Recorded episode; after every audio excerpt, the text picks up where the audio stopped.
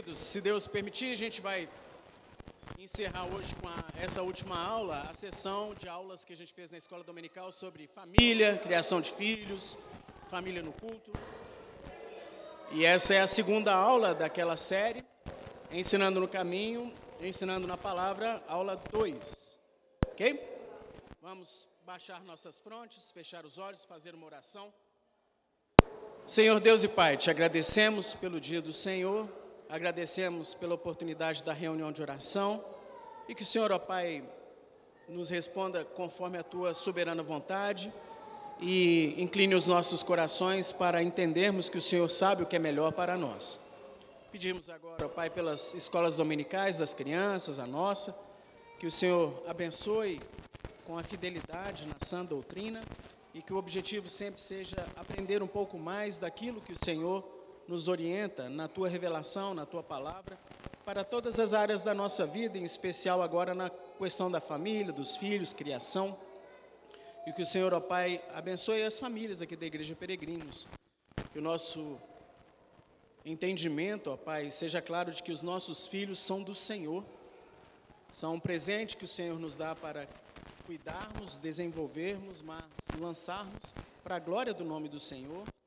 E essa responsabilidade é tremenda. Então, que o Senhor tenha misericórdia da vida de cada pai, mãe e de cada uma das crianças, filhos, adultos também. Abençoe-nos agora, nós oramos em nome de Jesus. Amém. Então, aula passada a gente viu vários pontos, né, desmistificando alguns conceitos seculares, mundanos até acadêmicos de, das crianças, né, que são puras, que são boazinhas, é que é o meio ambiente que as corrompe, as nossas responsabilidades enquanto pais de assumirmos para nós o pastoreio do coração e a criação delas. Fizemos aquela diferenciação de diferença de criação e educação de filhos, de condicionamento, né, condicionamento, adestramento, é relativamente simples de se fazer. Agora, criação e educação é muito mais amplo. Né? O comportamentalismo, apenas isso, é muito raso. Não que sempre está errado, mas que não é suficiente e a palavra de Deus nos orienta muito mais do que isso. E hoje a gente vai avançar então em alguns assuntos de vida prática mesmo, né? Então, como avançando na, naquilo que a gente pontuou na aula passada, como se deve educar e o provérbio que a gente sempre vai estar voltando a ele, ensina a criança no caminho em que deve andar. Então, o criança ali é precocemente. Não tem um momento ou uma idade. A partir de quando que eu tenho que começar a ensinar meu filho, a educar meu filho, a criar meu filho? Não tem idade. Está na barriga, você já está criando, você já está educando, você já está pastoreando o coração dele e ensinando as coisas concernentes ao Senhor. Nesse provérbio, a palavra criança é narrar, que se refere ao período inicial da vida das pessoas, que vai até a adolescência. Fica claro, então, no hebraico mesmo, a ideia de precocidade, o primórdio, o início da vida, ou seja, desde o ventre já começar a criar. Isso aqui era Davi Gabriel intraútero. Né? Então, desde estar tá gestante, já pode começar a falar da palavra, cantar a palavra, e é filho sim, tá? Não saiu ainda do ventre, mas já é filho, e vamos avançando nas nossas responsabilidades da criação. E já nos primeiros meses de vida, a gente tem que ter cuidado. A criança nasceu, nenenzinho, pequenininho, e já nos primeiros meses de vida você tem que tomar cuidado, por causa daquelas realidades que eu falei na aula passada. É pecador. É fofinho, né? Mas é pecador. E a nossa tendência como pais é satisfazer todas as vontades. O problema é que existem vontades lícitas, fome, trocar, tá com febre, cólica, arroto, beleza. Existem vontades ilícitas, desde que é nenenzinho. Que isso, César? Calma. O neném vai ter vontades, vai ter desejos, por exemplo, um que é bem tranquilo de vocês verem, a mãe, o colo da mãe é, é universalmente dele, né? É posse exclusiva, ninguém chega perto. Então, isso é uma coisa que a gente tem que estar atento e tomar cuidado, não ficar satisfazendo esse tipo de vontade. Você vendo que a criança está bem, ah, está chorando a noite toda, olha, avalia se está tendo necessidades ou não, mas não fica sempre pegando no colo, imediatamente você tem que começar já a tentar desmamar nesse sentido de sempre estar no colo. Parece uma coisa assim, nossa, maldade não é não, gente, isso é amor. E dá mais trabalho do que simplesmente pegar no colo. No momento inicial dá muito trabalho, né? Intervalar as mamadas, de hora em hora, duas em duas horas, livre demanda, três em três horas. Poxa, o neném vai chorar, vai chorar, mas faz parte do ensino e de que você não está lá só por conta dele. Existem outros fatores no mundo. Você vai começar a ensinar isso na criança. Mais uma vez, prudência, moderação, calma. Cada família vai ter um tempo, vai ter um jeitão de fazer isso. Mas a realidade espiritual de que é um pecadorzinho e que você tem que estar atenta e atento para esta verdade, tem que estar em mente. Vou botar uma sequência de fotos aqui. Foi um vídeo que teve no YouTube há algum tempo. O pessoal riu, comentou tal. Eu só fiz algumas, alguns prints da tela. A, a, realidade era a seguinte: tinha essa nenenzinha já lactente, grandinha, né? É, é quase um aninho, dá para ver. E ela estava naquela vibe de chorar, chorar, chorar. Não parecia, né? Não, não, não tinha uma enfermidade, não tinha nada disso. Tanto que o vídeo foi mais de palhaçada que os pais fizeram. Ok. E o ponto é, ela chorava, chorava, o pai ia, pegava no colo, imediatamente ela parava de chorar. Aí o pai punha no berço e voltava para o quarto, e, a, e filmando, né? Eles estavam fazendo um vídeo. A menina sentava, olhava para um lado, olhava para o outro, ah, começava a chorar. E o pai fez esse processo várias vezes. Ele ia lá, sentava, a menininha imediatamente parava, ele sentava, ia para o quarto, a menininha olhava, olhava, e esse que era a coisa engraçada do vídeo. E a solução final, o pai pegou, ficou deitado com ela, vamos dormir, todo mundo feliz. KKKKK, está errado. Tá, dá vontade de fazer, né? Falei assim, poxa, eu quero descansar. Não, vamos embora, deita aqui. Mas está errado, você está satisfazendo um desejo e está tudo errado. Realmente, o egoísmo, essa pirraça, vão vir de fábrica. Agora, isso aqui não é solução. Então, a pegada ou o, a ideia que a gente está querendo passar é a realidade da pecaminosidade dos filhos, da necessidade da criação nos caminhos, é desde neném. Não tem uma idade que você vai esperar chegar, alfabetizou, está lendo. Não, não. Desde a mais tenra infância. E outra realidade que é muito importante, a gente tem que ensinar no caminho. Você não vai apontar o caminho. O, ensina a criança no caminho, dava uma ideia de caverna, de lugar que você está andando junto com o filho. Então, é muito importante você ensinar no caminho. Tem esse jargão popular aí, né, muito conhecido. Não, faça o que eu digo, mas não faça o que eu faço. Tipo assim, você tem que fazer o que é certo, mas não, isso aqui não vem de Deus, não. Você tem que fazer o que você diz e você também, que está dizendo que vai ser feito, fazer. Porque o seu testemunho conta também, seu exemplo conta também. Você é um instrumento de Deus para instruir seu caminho, seu filho no caminho.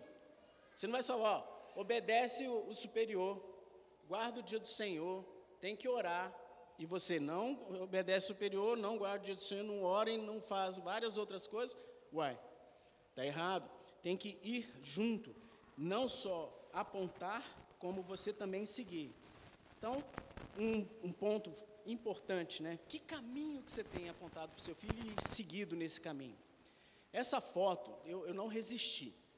Meus filhos ainda, ah, no período que a gente ainda os, os tinha na escola, né? Antes da gente fazer educação domiciliar, e a gente estava numa das festas da escola, não me recordo que festa, no colégio, nossa, muito legal, colégio muito bom tal, tinha uns eventos bem interessantes, e na saída eu vi essa foto, essa imagem, né, eu que fiz a foto uma motona linda, eu esqueci que marca que é, e uma motinha linda, igualzinha. Olha o caminho que o pai está ensinando esse filho aí. Estou falando que moto é pecado não, tá, gente? Mas que isso aqui, um quê de imprudência tem, porque é muito pequenininha. Para caber nessa motinha aí, e eu vejo o pronto-socorro as consequências de uma condução imprudente de moto. O peito de aço é sua testa. Então, assim, que caminho que esse pai está ensinando? Eu falei, cara, é, essa eu tenho que bater, porque é, é algo para se refletir mesmo. Que, qual que é o exemplo de vida que eu estou dando para o meu filho? eu, minhas condutas diante do Senhor, minhas condutas diante do próximo, minhas condutas na igreja, minhas condutas na minha família. E a gente vai então avançar prático, bem prático, em vários aspectos dos caminhos que a gente está ensinando os nossos filhos. O trabalho nossos filhos, a responsabilidade imediata deles, além das atividades do lar, que todos os filhos devem se engajar de alguma forma nisso, os pais devem ensinar, estão os estudos, né? E a pressão maior da, do meio social, mesmo da família, tal, vai ser nesse sentido. E realmente é uma responsabilidade que eles sejam ensinados do ponto de vista acadêmico também. Cada pai vai saber qual a abordagem que vai fazer disso. Mas o pai e a mãe têm que dar um exemplo. Pai e a mãe têm que se esmerar no seu trabalho com alegria, diligência e sem murmuração. Trabalho é bênção, responsabilidade são bênção do Senhor. E vocês, pais, têm que mostrar para o seu filho que você se alegra diante de Deus, porque você tem várias coisas para fazer para abençoar o próximo, expansão do reino e glória do nome do Senhor. É assim que você vai encarar o trabalho. Por mais simples ou por mais difícil que seja o trabalho. O objetivo do seu trabalho não é ganhar dinheiro. O objetivo do seu trabalho, finalmente, é a glória do nome de Deus. Fazendo-o de forma esmerada, caprichada, sem pressa, sem correria, sem desleixo, que o nome de Deus seja glorificado e seu filho vai ver isso em você, vai ver. Tomar cuidado com a preguiça, tomar cuidado com o ócio, tomar cuidado com smartphone, tablet, computador, coisas de entretenimento que facilmente podem roubar o seu tempo. Provérbios 21, 5, né? Os planos do diligente tendem à abundância, mas a pressa excessiva à pobreza. Não faça as coisas de qualquer jeito, faça com capricho, faça com dedicação a começar da forma que você varre a sala de sua casa, quando a mulher pedir, quando preparando um alimento, capricho, com calma, fazer bem feito. Seu filho vai entender que ele também deve fazer as coisas que lhe são atribuição com capricho, com calma, fazer bem feito. É aquela brincadeira, né? Que não é brincadeira, mas se Jesus estivesse do seu lado, como é que você ia passar essa calça, passar essa camisa, varrer esse chão, lavar o carro? Como? Você ia, não é? Você ia se esmerar, gente. E Jesus está tá com você. Capricho, fazer bem feito, para a glória do nome do Senhor. Tudo que tiver as mãos para fazer, fazer conforme todas as suas forças, toda a sua capacidade. Seus filhos têm que entender que as coisas que Deus nos dá, normalmente Ele nos dá atribuindo a nós alguma responsabilidade e esforço para que nós recebamos. Isso é bênção, é a forma que Deus trabalha na nossa vida. Então, assim, pastor Bruno contou a história né, das moedinhas que ele dava, às vezes, em casa. Gente, isso é uma bênção. Você mostrar assim, ó, você fez bem feito, tem, tem um, uma, uma recompensa disso, sim. Isso é algo que é legal de se fazer, e o filho ir desenvolvendo, e a filha ir desenvolvendo e entendendo, mas que a recompensa e que a moedinha tal não é o objetivo principal. Eles têm que entender que o objetivo principal é a glória do nome de Deus. É fazer as coisas bem feitas, porque Deus está vendo sim, e você quer agradá-lo com a melhor varrida do chão possível, com a melhor lavada de louça possível, com a melhor arrumada do quarto possível. Né? Aí os adolescentes até tremem, né? Para a glória do nome de Deus no caminho aí da vida sentimental, do casamento, trate o seu cônjuge conforme os preceitos da palavra, respeito, amor, nunca com maledicência, palavra dura, crítica, cuidado. O ambiente do lar, da nossa família, a máscara cai, você tem muito mais liberdade.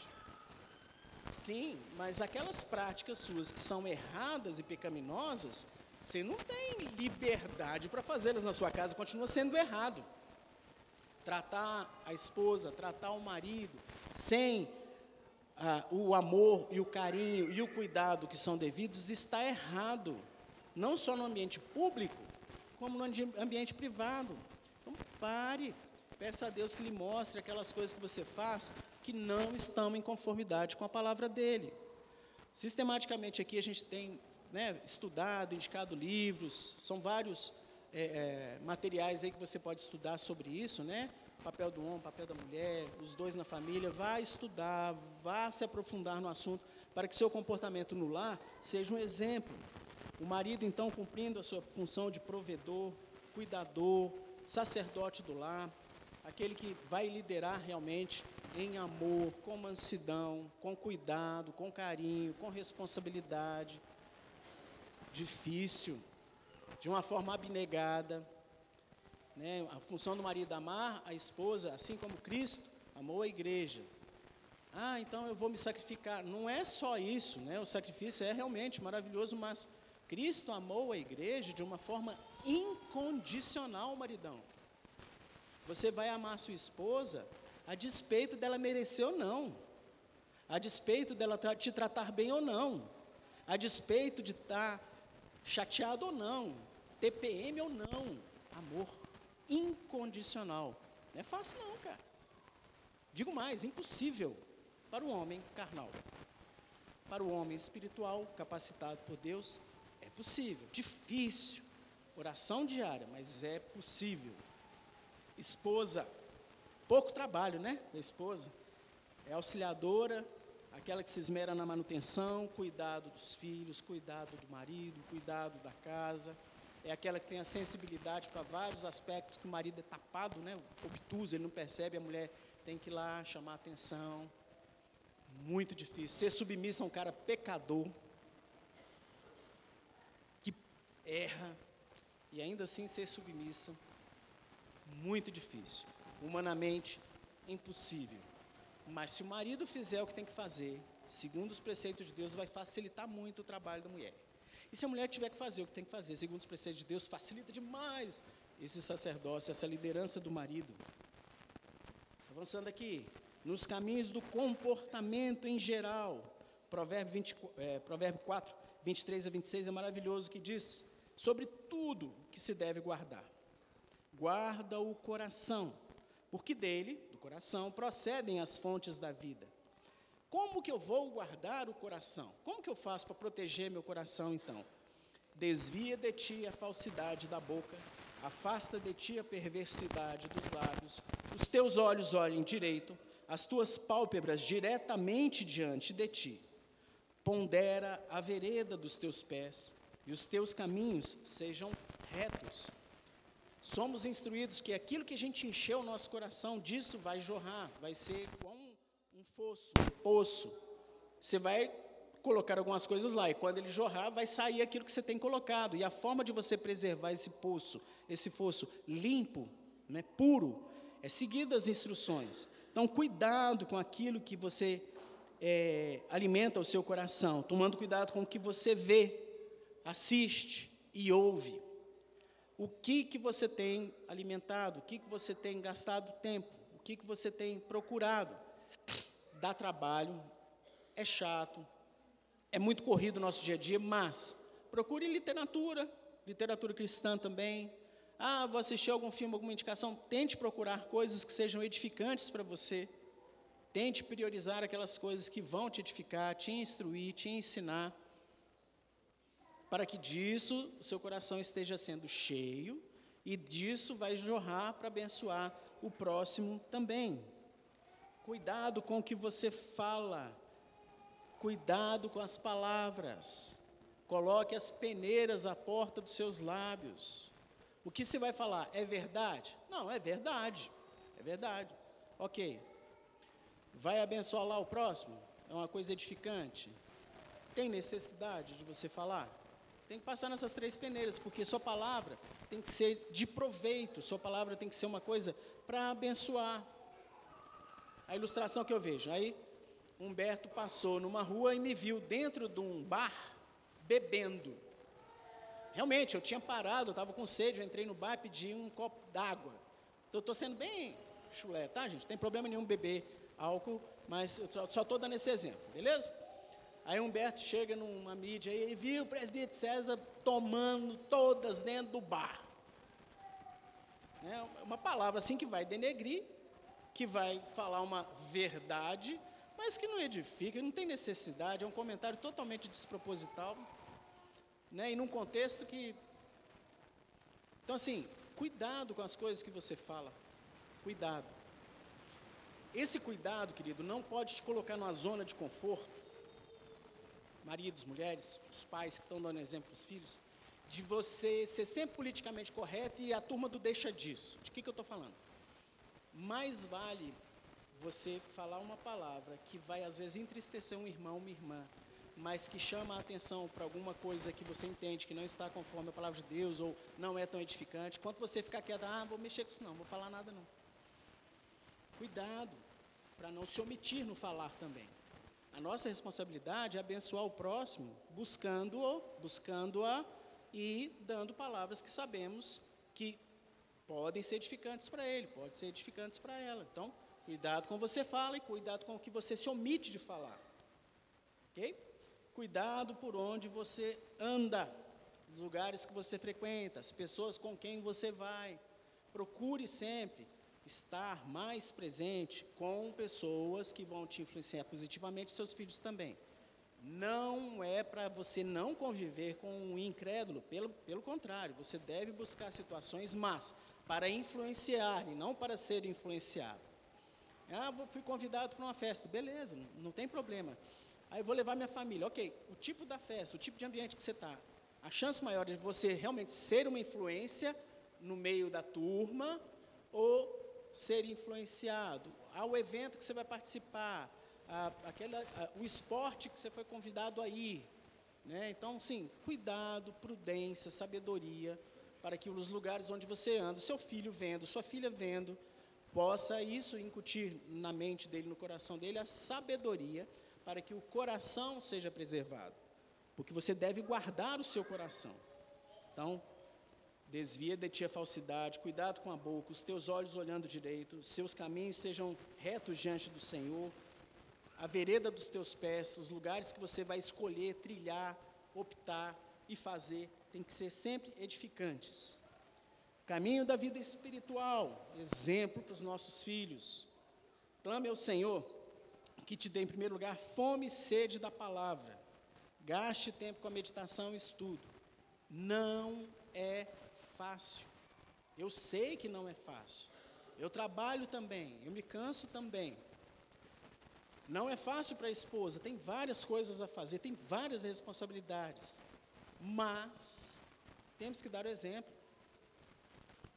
Para você, para a sua vida espiritual, é essencial que você consiga se organizar e tenha tempo de devocional. Vai exigir esforço, organização. É difícil, é complicado. Sempre vão ter uma renca de coisas que vai querer atropelar esse momento. E eu não estou falando de devocional em família, não, tá, gente? Estou falando de você no seu quarto, fechando a porta, orando a Deus que vem em secreto, e Ele em secreto para te recompensar, orar pela igreja, orar por pedidos específicos, leitura e meditação. Difícil, mas organize-se. Para que você, com mais e mais frequência, tenha aquele momento que você vai falar com seu filho, com sua filha, ó, oh, papai vai fazer devocional, se alguém procurar, avisa que eu estou ocupado agora. Benção. Benção. E tem que desenvolver, gente. E seu filho vai ver isso e vai praticar. E você vai ter condições, inclusive, quando ele for maiorzinho, né? De cobrar. Você fez seu devocional hoje, que horário que você fez o devocional? Tal. Você vai ter como fazer. Porque, poxa, você não faz e querer cobrar ou orientar seu filho a fazer é, é complicado, né? Ah, faço o que eu faço, mas não faço. Faço o que eu digo, mas não faço o que eu faço. Não está certo. Faça. E oriente seu filho a fazê-lo também deixando clara aí a prioridade da devocional em cima de outras atividades banais. Quão difícil é isso?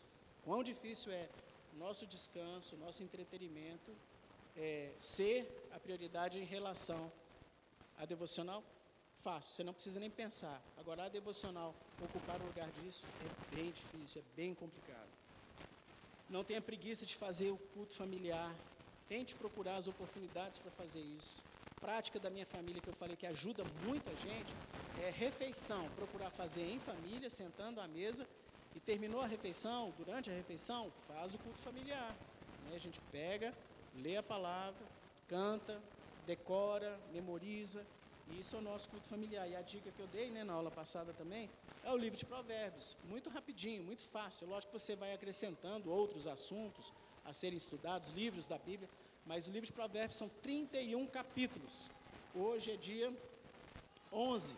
Então, na devocional que a gente for fazer em família, principalmente com a Aninha, que é a nossa pequenininha, Provérbios 11, nós vamos ver um dos versículos lá, que eu não lembro de cabeça qual é, mas que ela já está memorizando. Provérbios 11 vai ter um versículo que ela vai recitar, vai fazer a explicação do versículo, né, exegese, na simplicidade dela, o que, que significa cada palavrinha, cada coisa. Simples assim, cinco minutos, dez minutos, vamos cantar, orou, acabou. Devocional em família, culto familiar. Procurar fazer isso. Ah, César, mas meus filhos têm um ano, dois anos, três, são muito pequenininhos, não está alfabetizado, não está. Essa nossa visão secular de estudo da Bíblia. Realmente, crianças de um aninho, dois aninhos e tal, têm muito menos capacidade humana e intelectual de entender, de absorver conteúdos bíblicos, doutrinários, assuntos acadêmicos, do que uma criança de 7, 8, 9, 10 anos, com certeza. Mas, esta realidade humana não suplanta a realidade espiritual de que a palavra de Deus é palavra de Deus. É uma espada de dois gumes, mais afiada do que tudo, que divide o indivisível. Nunca menosprezemos a operosidade da palavra de Deus. Queridos, transcende capacidade intelectual, formação erudita e acadêmica do filho. É palavra de Deus. Fala, leia, pregue, decore. E Deus vai usar a palavra dele, segundo a sua soberania e graça, de uma forma inacreditável, humanamente impossível da gente entender, porque são coisas espirituais que se discernem espiritualmente. O pastor Bruno falou da importância do culto, vou, vou dar uma citada também, trazer os pequenininhos ao culto. Ah, mas não está entendendo. Ok, querido, mas é a boca de Deus na pregação falando aqui, e essa pregação vai alcançar o ouvidinho dele. Ah, está distraindo, olhando para o babador, para o botão da camisa da mãe, chupando o dedinho, mas a palavra está entrando no coraçãozinho. E Deus vai usar essa palavra conforme a sua vontade soberana, maravilhosa e graciosa. Não menosprezemos. Ah, mas não vai entender, César. Toda a escritura é inspirada por Deus e útil para o ensino, para a repreensão, para a correção, para a educação na justiça. Muito mais do que condicionar, desde pequenininho, desde pequenininha, está ouvindo a revelação de Deus, as santas palavras de Deus, a palavra do Senhor, o Senhor nos falando através da Bíblia. Porque a palavra de Deus é viva, senhores, senhoras, é viva. Não é um livro, não é um livro acadêmico, não é um livro de histórias bíblicas, não é um relato de acontecimento, acontecimento, não é um livro só de poesia. Ela é viva, ela é eficaz, mais cortante de qualquer espada de dois gumes que penetra ao ponto de dividir alma e espírito, juntas e medulas. O contexto aqui aos Hebreus é divide o que é indivisível. Essa é a palavra de Deus. É apta para discernir os pensamentos e os propósitos do coração. Encute no coração do seu filho, coloca na cabecinha dele, faz decorar e Deus vai usando a palavra. A operosidade da palavra de Deus, então, transcende qualquer aspecto intelectual e capacidade humana. Avança de forma inegociável, inequívoca para a área espiritual.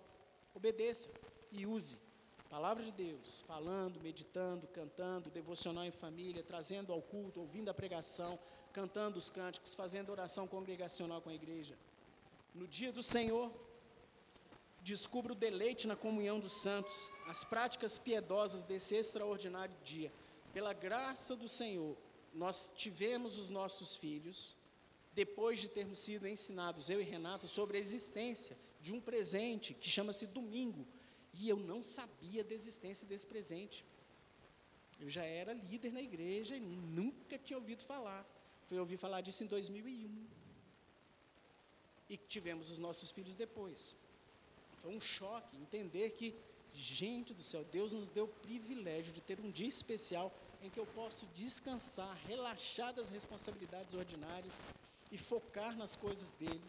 Comunhão dos santos, adoração, visitação, ações de socorro, misericórdia, mordomia, mas posso aproveitar um presente maravilhoso que é o dia do Senhor. E você, papai e mamãe, demonstre isso nas práticas desse dia. Ter uma comida especial no dia do Senhor, poxa, legal. Almoço na igreja, ou fazer um almoço especial, ou ter uma comidinha você pode comprar no dia anterior, não tem problema, deixa guardado na geladeira e serve no dia seguinte. E que seu filho possa desfrutar junto com você a bênção. Papai tem casa, mamãe tem casa, os filhos todos juntos, o dia inteiro juntos, cantando, orando, conversando, descansando. Podemos participar das atividades da igreja. No culto público, de forma clara, seu filho tem que entender que é um momento extraordinário, precioso momento singular da semana, que eles devem almejar por estar com você neste momento em que o povo de Deus, os filhos de Deus, atendem à convocação dos presbíteros da igreja e se reúnem para adoração congregacional. Hoje, 18 horas, se o Senhor permitir, todos estaremos atendendo com os nossos filhos essa convocação para um encontro especial, culto público solene. Povo de Deus se juntando para adorar o Deus, Criador de todas as coisas, Senhor do universo, que deu o filho dele para pagar a dívida do pecado. E agora ele aceita a adoração de pessoas pecadoras, imperfeitas, mas que se apresentam a ele pelo sangue de Jesus. Isso é o culto público solene. Vamos falar com ele, expressando gratidão, cantando, fazendo ofertas e sermos agraciados também com a palavra, com os meios de graça que a gente participa. Seu filho vai ver seu comportamento no culto público. São vitais a reverência, sinceridade, atenção. Falaremos com Deus, ele falará conosco. O seu exemplo é vital para ensinar o seu filho como se deve adorar. Como que está a sua atenção? Como que está a sua disposição? Como está o seu semblante? Como está o seu comportamento no culto público. Você é um modelo para o seu filho. Pastor Bruno falou na palestra dele também isso de forma clara. Seu filho está reparando, seu filho está prestando atenção. Algumas coisas práticas, né? A gente tem que tomar cuidado. Nas crianças maiores, né? De 4, 5, 6 anos, ficar trazendo entretenimento para o culto público. Uma coisa é um nenenzinho no berço, né? Que faz parte, está ainda desenvolvendo suas capacidades, tem o Lego, tem a chupeta. Uma coisa é uma criança nessa faixa etária, a outra coisa é aquela criança que já consegue se sentar minimamente e você ficar procurando trazer entretenimento para ela no culto. É uma prática que você tem que tomar cuidado, pai e mãe. Cuidado para que você tá, não esteja tirando do seu filho a oportunidade de, o mais cedo possível, cada pai vai saber o momento do filho, tá? Ele possa saber como se comportar, vendo você tal, dando uma chamada de atenção, senta, olha, o pastor está falando lá, liturgista está ali. Vamos cantar? Ó, é hora de cantar. E o papai e mamãe estão tá ensinando com o exemplo, mas botando essa ordem. Muito tranquilo. Cada família vai saber o timing, tá? A nossa maturidade aqui na Peregrinos de não ficar se incomodando, né? Toda hora já é uma bênção. Crianças vão chorar, vai dar um grito. Isso é absolutamente normal no culto familiar, de congregacional, né? Esses momentos aí é muito tranquilo. E uma coisa que é uma realidade, que às vezes aqui tem os choros, a gente sempre orienta, né, gente? Começou a chorar muito, aquele choro persistente, que já demorou um tempinho, levanta com a criança, vai ver o que está acontecendo, console, alimente, troque, sei lá, faça o que você tiver que fazer, para que o choro dele realmente não seja ah, um distrator. Está chorando, chorando, chorando, todo mundo começa a olhar. O menino, o, o, liturgista se distrai, o pregador se distrai. A gente tem que ter é, noção, sabedoria. Levanta, resolve o choro, faz o que você tiver que fazer e volta e assenta. Né? Não pode ser a, a, o menino se condicionar pecaminosamente mesmo. Ué, se eu choro, eu saio desse lugar, vou lá para fora, vou passear com meu pai. O que, que eu vou fazer toda hora no culto? Vou chorar para ficar indo lá para fora. A, a, nossa família sabe, né? Agora é a Aninha. Chorou, persistiu, não está com problema, machucado, dodói, alguma coisa assim, vai dar uma chorada mais forte lá. Sai, disciplina e volta para o culto. Então ela não chora à toa, não. Não fica nessa, nessa vibe à toa. Porque se sair, vai ser disciplinado e vai voltar. Mas, cada família com seu tempo. Agora, o restante da igreja tem que entender que da boca deles é que vai sair o perfeito louvor. Essas criancinhas de colo, os nenenzinhos nossos, a equipe que está tá tentando ajudar pode até desafinar, errar as notas. Agora, o choro do neném, cara, é infalível. É o louvor perfeito. Não, não fica incomodado, não. Que se tem um momento de louvor que está agradável a Deus, é os neném chorando. É o neném chorando, a gente fica incomodado. É, é, é. Ok, papai e mamãe, tenham noção para não realmente não ser um foco de distração para quem está conduzindo e para a congregação, mas um chorinho aqui, um chorinho ali, glória a Deus, é o louvor que está afinadinho, certinho conforme a vontade do Senhor. Da boca dos pequeninos sai o perfeito louvor. E isso aí foi no contexto de uma sinagoga que Jesus deu essa chamada ao pessoal. E agora a gente chega no ponto mais objetivo e é, focado dessa aula de hoje, que é ensinando com uma vara. Uh, dá um trimelique na galera. Aqui a gente tem uma dificuldade tremenda de muitos irmãos e irmãs, muitos, muitos, em várias igrejas, em vários ambientes, por causa da visão secular que nos bombardeia em todos os ambientes, familiar, acadêmico, profissional, é, das mídias, né? A gente é bombardeado com a realidade mentirosa de que criança não pode ser contrariada, você não pode falar não com a criança, e muito menos se atrever a dar uma palmada nela. Miséria, tá louco? Vai crescer com trauma.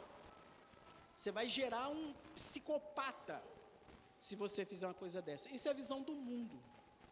E é realmente, a gente é bombardeado por isso direto.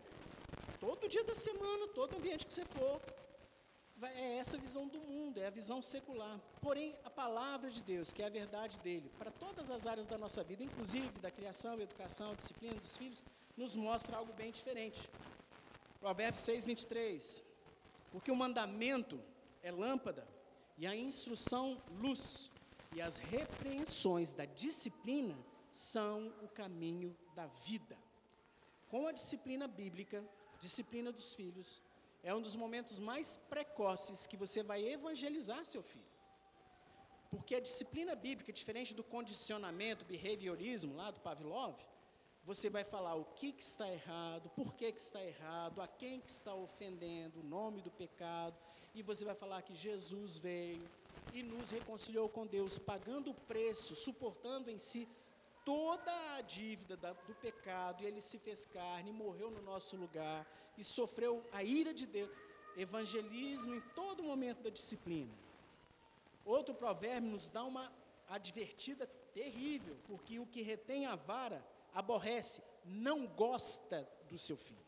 Aborrece aqui do hebraico é não ama, não gosta do seu filho. Mas o que o ama de fato, cedo disciplina. Papai e mamãe que amam de fato os filhos, sai da zona de conforto. É muito mais fácil para mim e para a Rê deixar o pau comer. Muito, gente, é muito mais fácil. Eu estou fazendo alguma coisa, eu estou estudando, estou de boa, não sei o quê, aí faz a coisa errada. Tinha sido admoestada a não fazer, foi advertida claramente de uma regra que na nossa casa tem, peca. Xingou a irmã, fez não sei o quê, desobedeceu. Tá, não faz mais isso não. E eu continuar estudando, trabalhando, fazendo o que eu estou fazendo. Fácil, mole, dá muito menos trabalho, né? Vai passar um pouquinho, esqueceu, tal. Mas não é o que a palavra de Deus nos manda. Ela nos manda sair da zona de conforto. E se eu amo de fato, eu tenho que parar, pegar, levar, exortar, confrontar com o pecado, orar, disciplinar, reconciliar e seguir a vida. É muito chato isso, mas é amor. É muito desagradável, dá um trabalho, dá um trabalho danado, mas é amor. Amor verdadeiro, que vai um pouquinho além do seu conforto. A realidade espiritual da primeira palestra, que é a estultícia, o Iverlet, está ligado no coração da criança, vem de fábrica. Agora, a disciplina é um instrumento de Deus para afastá-lo da estultícia, dos maus caminhos, do comportamento impensado, imprudente, negligente, sem pensar nas coisas. A disciplina é uma bênção que afasta a criança desse mau caminho. A vara e a disciplina dão sabedoria, mas a criança entregue a si mesma vem envergonhar a sua mãe. Queridos, biblicamente não tem conversa. Você ama? Sim.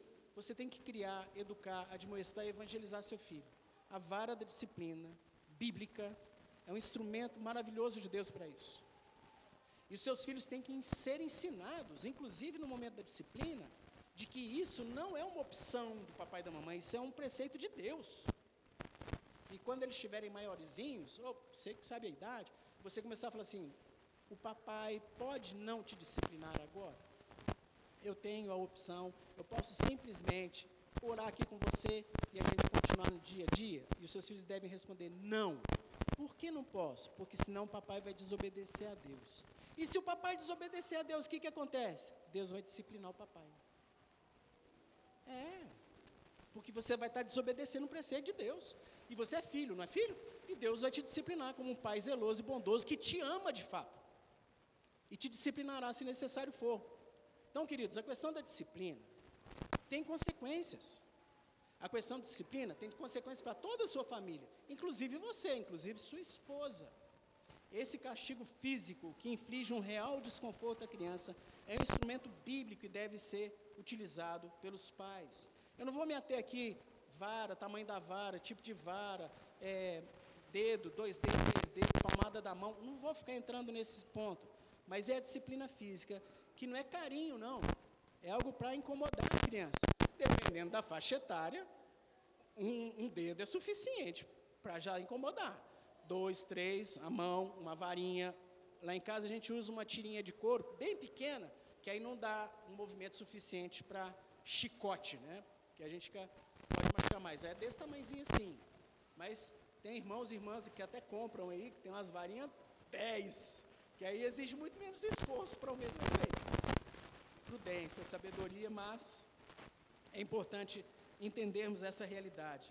A gente não tem a prerrogativa de deixar passar em branco. Ah, não, eu amo tanto meu filho que eu não vou disciplinar, não. Tadinho, né? Tem dó. Você tem dó? Você tem dó e vai deixar? Menino está indo em direção a um precipício. E você está vendo que ele está indo, mesmo. Melhor, lendo um gibi. E não está vendo o precipício, ele está indo para o precipício. Ah, não, eu amo meu filho, eu vou deixar ele um gibi. É isso. Não, você ama seu filho, você vai deixar ele para o precipício. Porque você não quer incomodá-lo na leitura do gibi. Aplique a vara. Bíblico, preceito do Senhor. E dá frutos. E você vai afastá-lo da estutícia. Castigo físico, então, é um instrumento que Deus determinou para essa instrução. Agora, cuidado, muito cuidado. Papai e mamãe continuam sendo pecadores, ok? Então, a questão da aplicação da disciplina é extremamente difícil, exige esforço, complexo e delicado. Não, vós pais, não provoqueis vossos filhos a ira, mas criais na disciplina e na admoestação do Senhor. A disciplina, papai e mamãe, não é retaliação, não é vingança, não é cobrar um preço, não é um momento para o pai mostrar sua frustração descontando no seu filho, de forma alguma. Muitos atos pecaminosos dos nossos filhos vão despertar em nós ira, e normalmente uma ira desproporcional, indevida e pecaminosa. Muitas vezes o ato e a ação do nosso filho nem sequer necessitará de disciplina, porque não foi um pecado. Ah, mas quebrou o jarro que estava na sala. Eu vou disciplinar. Por quê? Você havia proibido ele de brincar com a bola na sala? Não. Então foi um acidente. Você não tem que disciplinar seu filho porque quebrou o vaso. Você o instruiu a não proceder de uma forma. Não. Então, você vai ter que falar, filho, toma cuidado, não faça mais. Ah, pronto. Se você falar não faça mais, na próxima vez que acontecer algo semelhante, já demanda disciplina, porque você está botando uma regra. Ok? Agora, tem pais que são extremamente relaxados, tranquilos quanto a isso. Eles preferem não botar as regras para que não tenham que realmente toda hora estar disciplinando seus filhos. Lá em casa, a gente era bem, bem incisivo, a gente botava regras, dava trabalho, mas era tranquilo. E eu não gastava tanto mensalmente com a reposição de materiais intradomiciliares. Cada pai vai ter sua vibe. Se você não proíbe seu filho de jogar squash na sala de jantar, jogar tênis, futebol americano, melhorou? Squash aqui foi demais, tudo bem. Tudo bem, mas não o discipline se acontecer um acidente, porque realmente foi um acidente, a criança nunca foi admoestada, tá bom? O ponto, gente, é que se o pai e a mãe já estão instruindo e colocando as limitações, havendo infração, desobediência, a disciplina deve ser aplicada. Os pecados são é, evidenciados no, no, na lei moral de Deus, nos dez mandamentos. Então, xingou a irmã, xingou o irmão, está quebrando o sexto mandamento. Jesus mostrou que o sexto mandamento, não matarás, se você chama o outro de tolo, bobo, feio, está pecando, está quebrando o sexto mandamento. Então, assim, vários outros, papai e mamãe não têm opção de escolher. Ah, deixa eu, deixa eu analisar se eu já proibi ele de falar palavra dura, de falar, xingar o irmão. Não importa se você já deu essa instrução ou não, é um pecado que deve ser disciplinado. Você tem que ensinar seu filho sobre a lei moral de Deus, sobre os mandamentos. Agora, cuidado com esse momento da disciplina para que você não se ire. E uma das formas de você expor seu filho à ira, provocar nele a ira, é você se irando, porque a resposta branda vai desviar o furor. Você admoestá-lo e discipliná-lo com mansidão, com calma, vai abaixar o facho. Agora, a palavra dura suscita ira. Como é difícil na minha vida, né, um dos pecados que eu mais cometo, me irar na hora de repreender, na hora de admoestar, na hora de falar.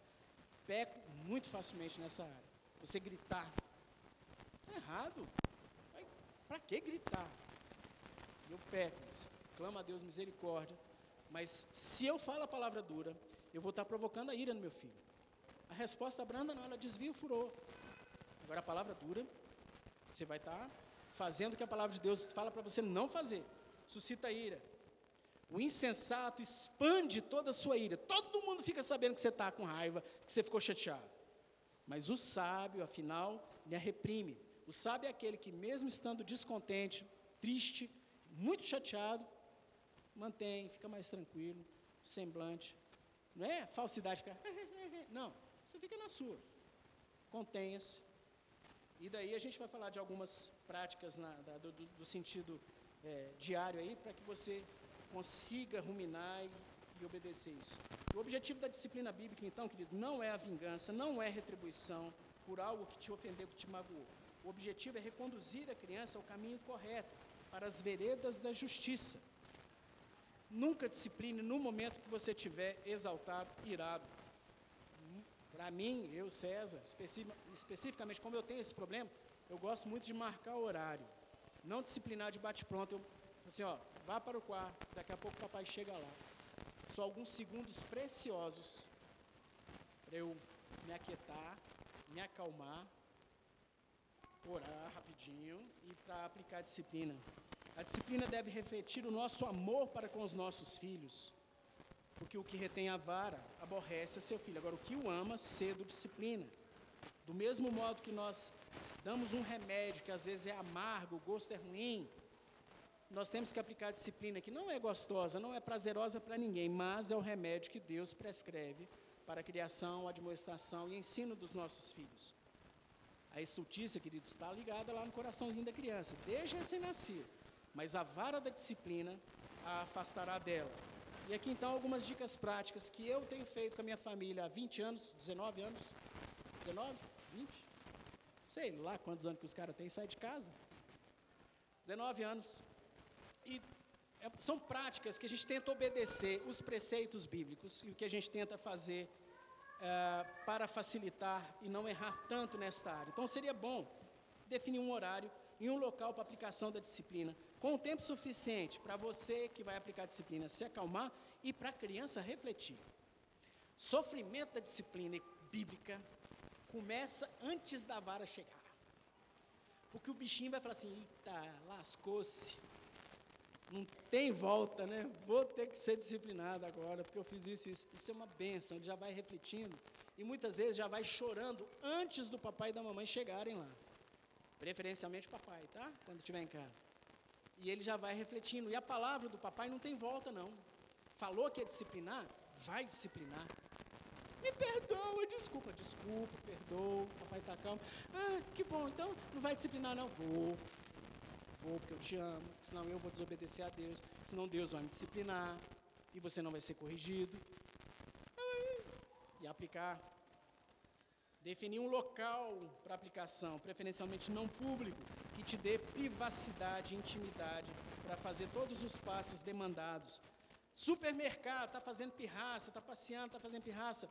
Evite ao máximo aplicar disciplina, a vara, a disciplina física nesses ambientes públicos. Isso é imprudente. Te recomendo que não faça isso. Nós vivemos num ambiente secular terrível. Denúncia, conselho tutelar, agressão. Pai, mãe, sejam sábios. Reservem isso para a aplicação intradomiciliar no ambiente que você achar privado. Agora, já chega no ouvidinho da criança e na hora que você falar, assim, ó, chegando em casa, você vai ser disciplinado. Ih, rapaz, a casa cai.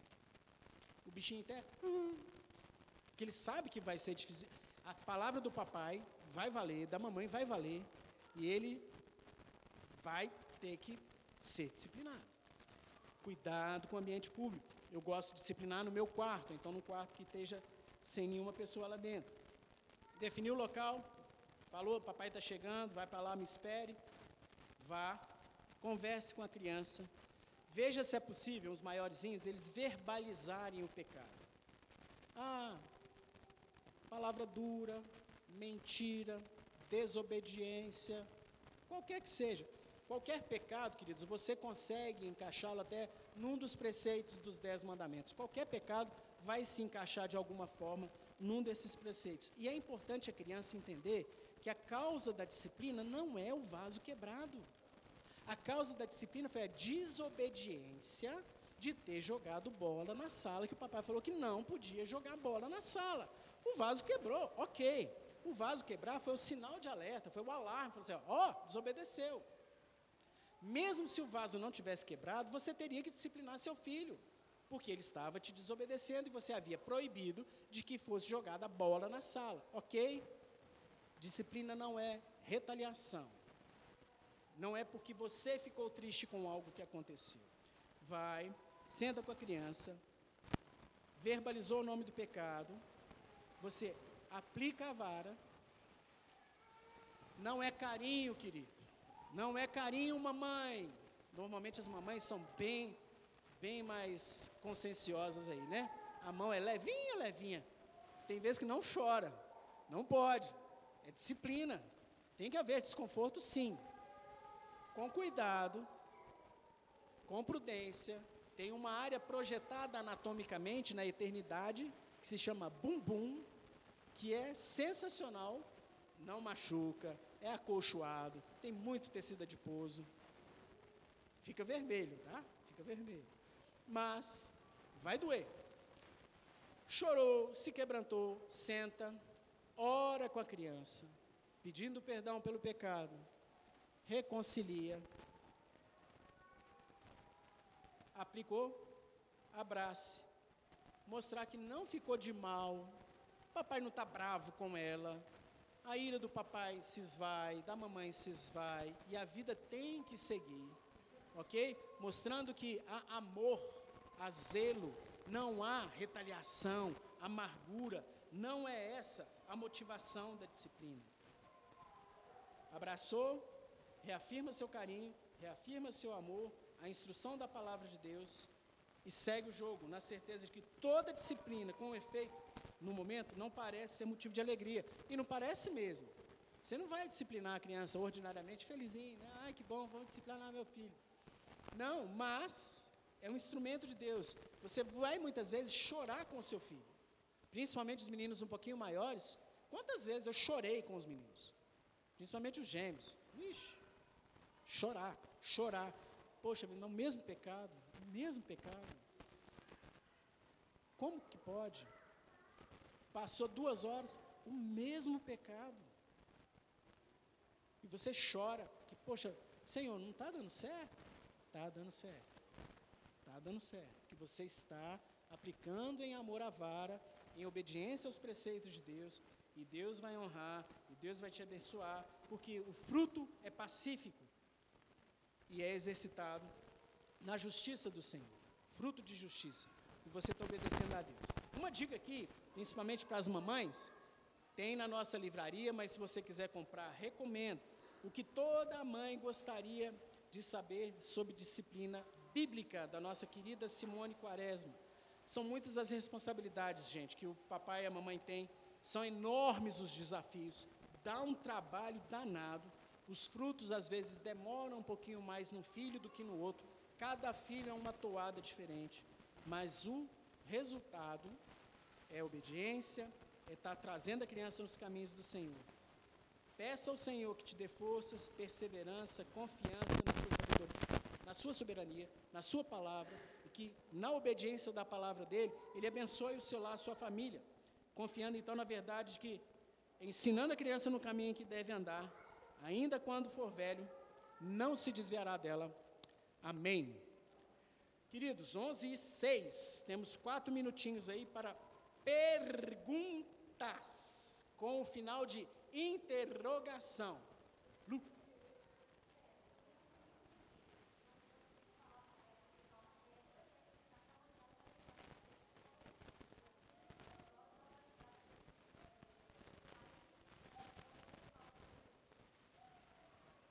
Daí quando você fala, por exemplo. Deixa eu só é, traduzir o começo. Criança muito pequena.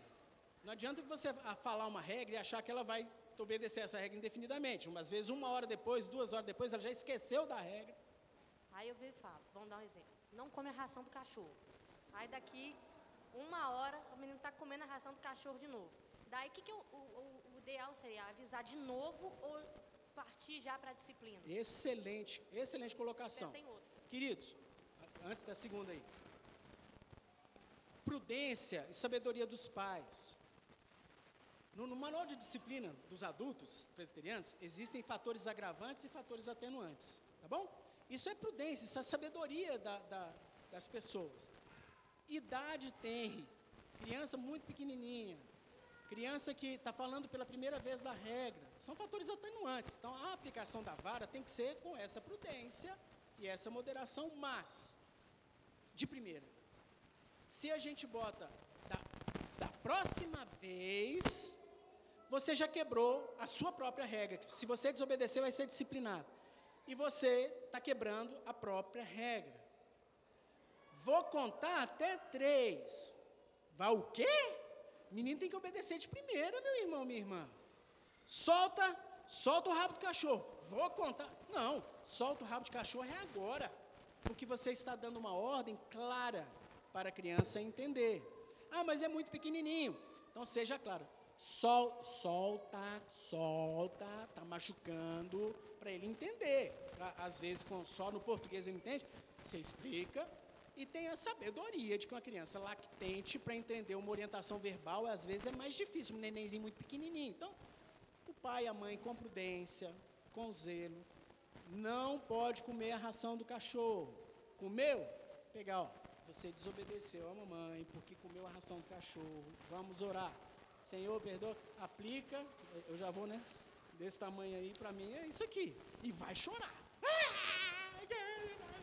Sim, tá, é a varada dela. Ok? Você, você é minha família, tá, gente? Os pais aí, que cada um se lida com seu filho dessa forma. Mas eu já aplicaria de primeira. Reincidente, pouco tempo depois, vai, vai fazer para experimentar, Lu. Às vezes vai fazer. O Zé falou, não pega. Eu peguei. O Zé me disciplinou. Aí eu vou lá de novo só para eu ver se vai ter disciplina de novo. Vai fazer, cara. São terríveis. Eles vão te experimentar. E eles vão ver até onde vai a perseverança. Vão ver, vão ver. Pegar. Vai ser disciplinado por causa. Vai ser reincidente. Duas. E aí vai, cada pai, gente, orando, pedindo a sabedoria de Deus, aconselhamento com outros pais que têm filhos também. Como é que você faz? Como é que é? Não existe um preceito, né? Aplicarás a vara de 43 centímetros por envergadura. Não tem isso na Bíblia. Não fala como que é a técnica de, tá? Então, eu nunca usei vara. Não, já usei uma vez, só no sítio. Mas assim, tem que ser isso aí é o desconforto físico. Para mim, isso aí não é optativo. Você falou que tinha outra pergunta, Lu? Aí, seguindo a mesma linha quando o crime é reincidente, chega uma hora que a ira já está super abundante, né? E aí, quando a criança é muito pequena, não dá para eu virar e falar assim, daqui a 10 minutos eu vou te disciplinar, porque daqui a 10 minutos ela nem lembra mais porque ela está sendo corrigida. Aí a gente tem que respirar e Isso. vai com a ira mesmo, né? Segundos preciosos de oração, Senhor, misericórdia, me acalma, me acalma. e vara. Elbert.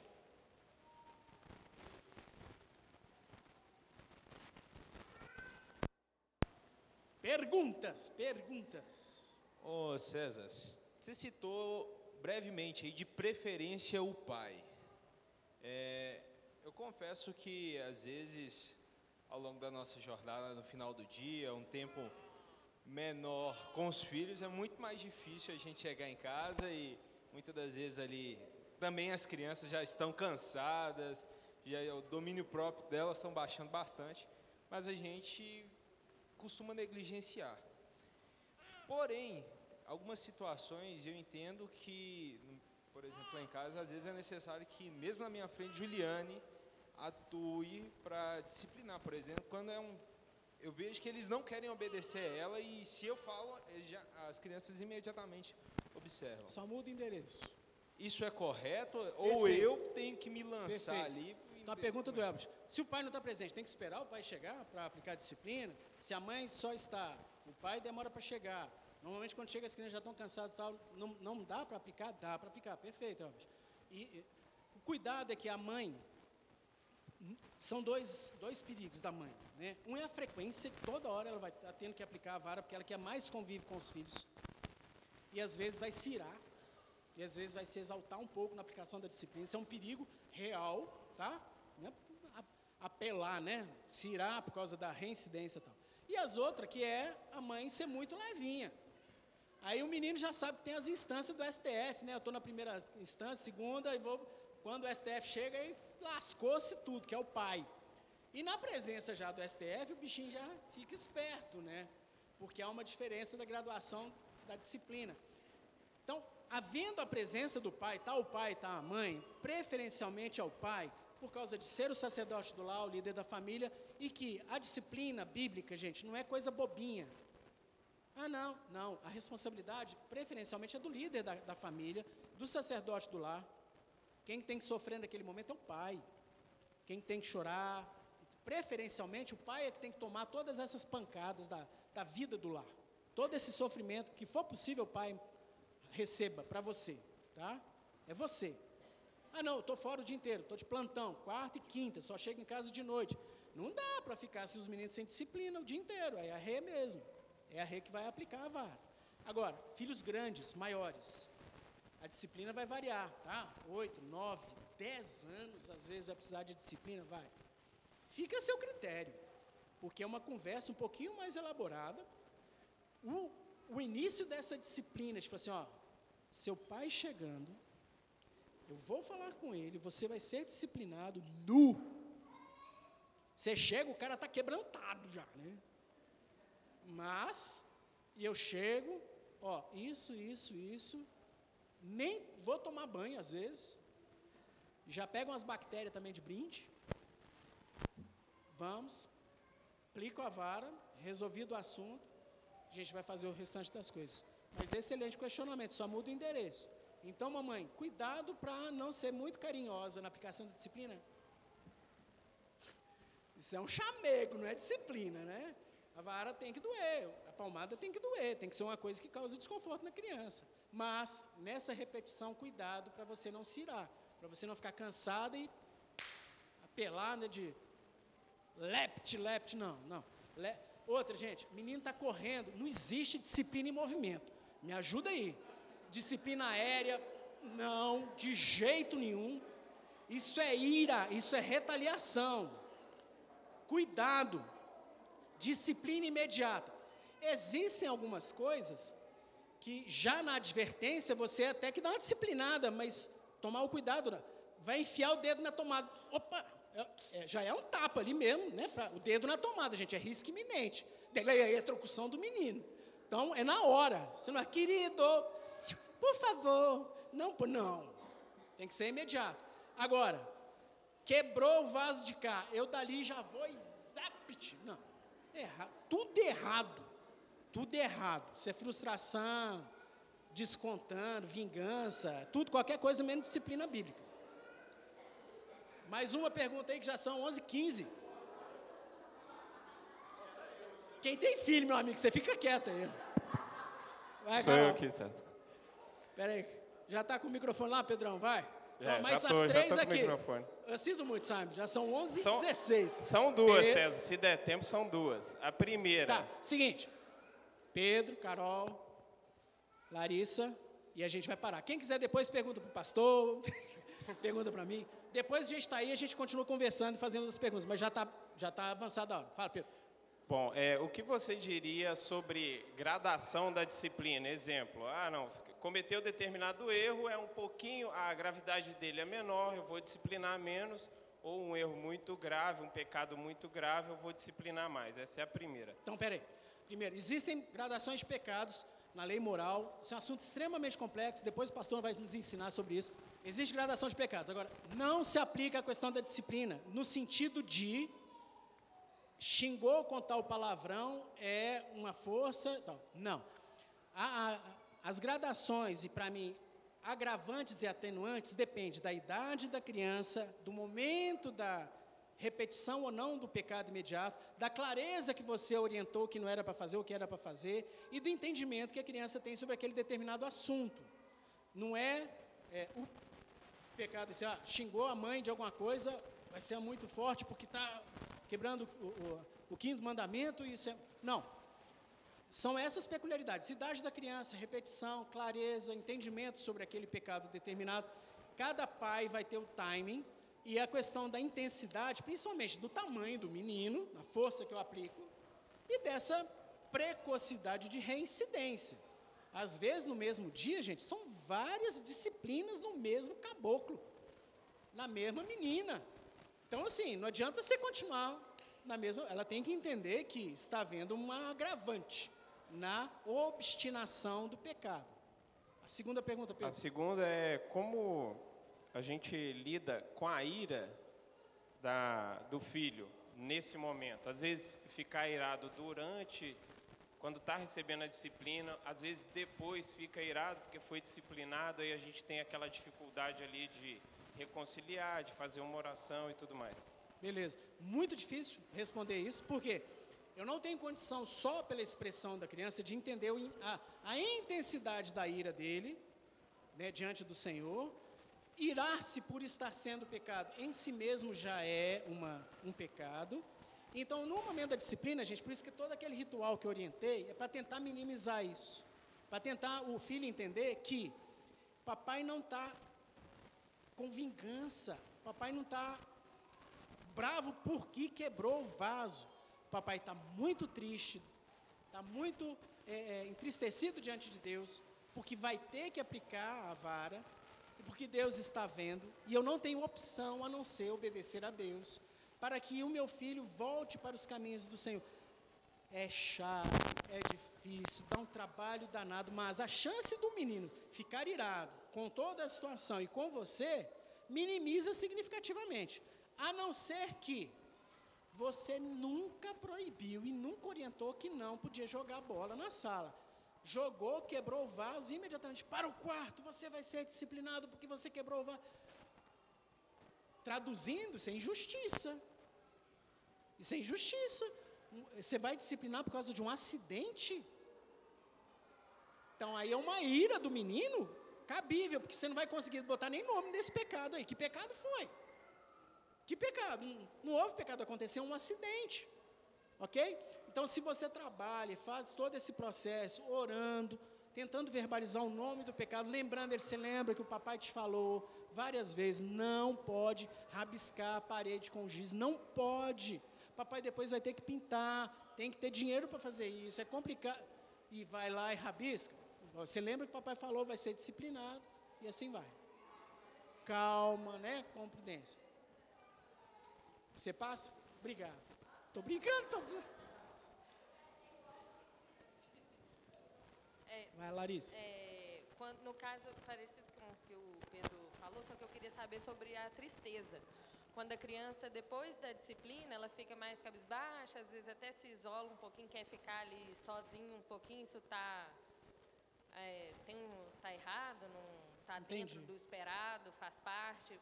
Sempre eu tenho que esperar, depois da aplicação de uma disciplina bíblica corretamente administrada, tristeza da criança. Sempre a criança tem que ficar. Não. Entendo que de forma alguma. principalmente nas crianças um pouco menores, o negócio é bem leve, gente, é muito, é muito tranquilo. E teve vezes que a Aninha, perdão aí, não devia ser citado o meliante, apliquei a vara, chorou, não houve carinho, não foi chamego não, apliquei a vara, chorou e saiu do quarto assim, ó. Por quê? Papai me ama, papai me ama ao ponto de me dar uma varada. Eu estou sendo criada para obedecer ao Senhor. Está resolvido. Orei pedindo a Deus perdão pelo pecado. Eu estou limpa desse pecado. Beleza? Totalmente esperado. Filho um pouquinho mais velho. Constrangimento, vergonha, reincidência.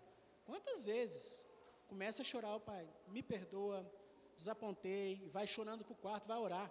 Glória a Deus deixa ele trabalhando e, e, ele achou que só aquela oração ali, deixa um filho, um rapaz maiorzinho, né? 8, 9, 10, 11, poxa, tranquilo, quebrantamento, e ele diante do Senhor vai querer orar mais, vai depois querer se reconciliar com o irmão, pedir perdão de novo, ou com a irmã, a irmã pedir. Benção, não tem problema, mas eu não posso esperar esse tipo. Agora, não dá, querido, na aplicação da disciplina, o bichinho está lá no colo assim, aplicou. Mesmo, ué, cadê o desconforto? Cadê realmente o efeito da disciplina? Né? A, a disciplina tem que causar esse tipo de sofrimento para que o menino entenda que não é bate-papo, é algo que tem que causar. Tinha uma última pessoa que eu tinha falado sem. Simonton, você foi promovido. Você já falou, Carol? Não? É, quando tem a presença de um parente, a criança ela é, fica manhosa, ela tenta se. Por exemplo, uma vez a gente viajou com os meus sogros e aí eu levei Alice para o banheiro para disciplinar alguma coisa e ela começou a gritar muito porque, assim, sabe, agravando a situação. É, você acha que a gente poderia deixar para depois, né? Porque, na verdade, eu, eu entendi assim, os, o meu avô batia muito, então, na verdade, os nossos pais eram violentados algumas vezes. Entendi. E aí meu avô, ele, assim, ele detestava que batia na criança, não podia fazer isso na frente dele. Entendi. Carol está perguntando, está na presença de um parente, na sua casa, por exemplo, você está recebendo vovô, vovó, sogro, sogra, tio, tia, algum irmão, aí a criança saca que o ambiente está diferente, vai te testar, ou vai querer soltar as, as garrinhas de fora, porque sabe que há algum constrangimento social da aplicação. Pai e mamãe, vocês sabem o que vai ser melhor. Eu, eu sugiro que peça licença, visita com a cara mais boa do mundo. Com licença, que eu vou disciplinar meu filho. Vá ao silêncio. Foi para o quarto, não tem. Não tem nada disso, que era o que o vovô fazia. Não tem pancadaria, não tem gritaria. Ora, nomeia o pecado, aplica a vera. Senta no colo, abraça, mostra que é o amor tal. E a criança vai voltar com um semblante diferente para o ambiente, às vezes triste, às vezes até sorrindo. E os avós, uai, o que, que aconteceu lá? Apliquei a vara. Uai, mas. Aí, às vezes, você pode até ensinar para o vovô e para a vovó que é a disciplina bíblica, que eles não sabiam. Assim, vovô, a gente fala o nome do pecado, a gente fala que está ofendendo a Deus, nós oramos pedindo perdão, ele foi disciplinado sim, mas nós nos amamos, a reconciliação. Às vezes, queridos, eu vou terminar com essa observação.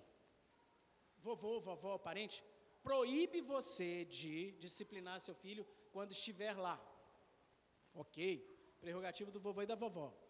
Uma visita que você está fazendo, uma, duas horas, três horas, tudo bem, porque chegando em casa você aplicará a vara. Ah, vamos passar o fim de semana, vamos viajar com o vovô e com a vovó, e a vovó não vai disciplinar de jeito nenhum. Você vai ter que sentar com o vovô e com a vovó, pai. Assim, ó, isso para mim é uma coisa muito grave, porque você está impedindo que, durante os dias que estivermos juntos, meu filho seja disciplinado. E a Bíblia diz que quem poupa a vara aborrece seu filho, e que retarda a vara também não ama, né? Então a gente vai ter que entrar no consenso. Porque é impossível para mim ficar uma semana, cinco dias, sem poder disciplinar meu filho. Eu amo. Como que eu vou ficar sem dar alimento para ele? Como que eu vou ficar sem dar um banho? Como que eu vou ficar sem dar disciplina? Ele precisa.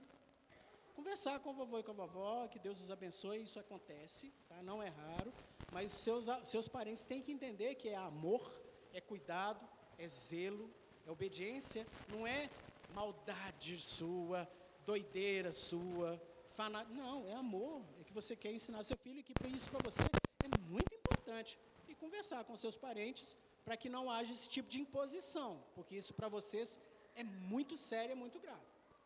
Ok? Simon Tom pode falar mesmo. Vou até levar o microfone para você.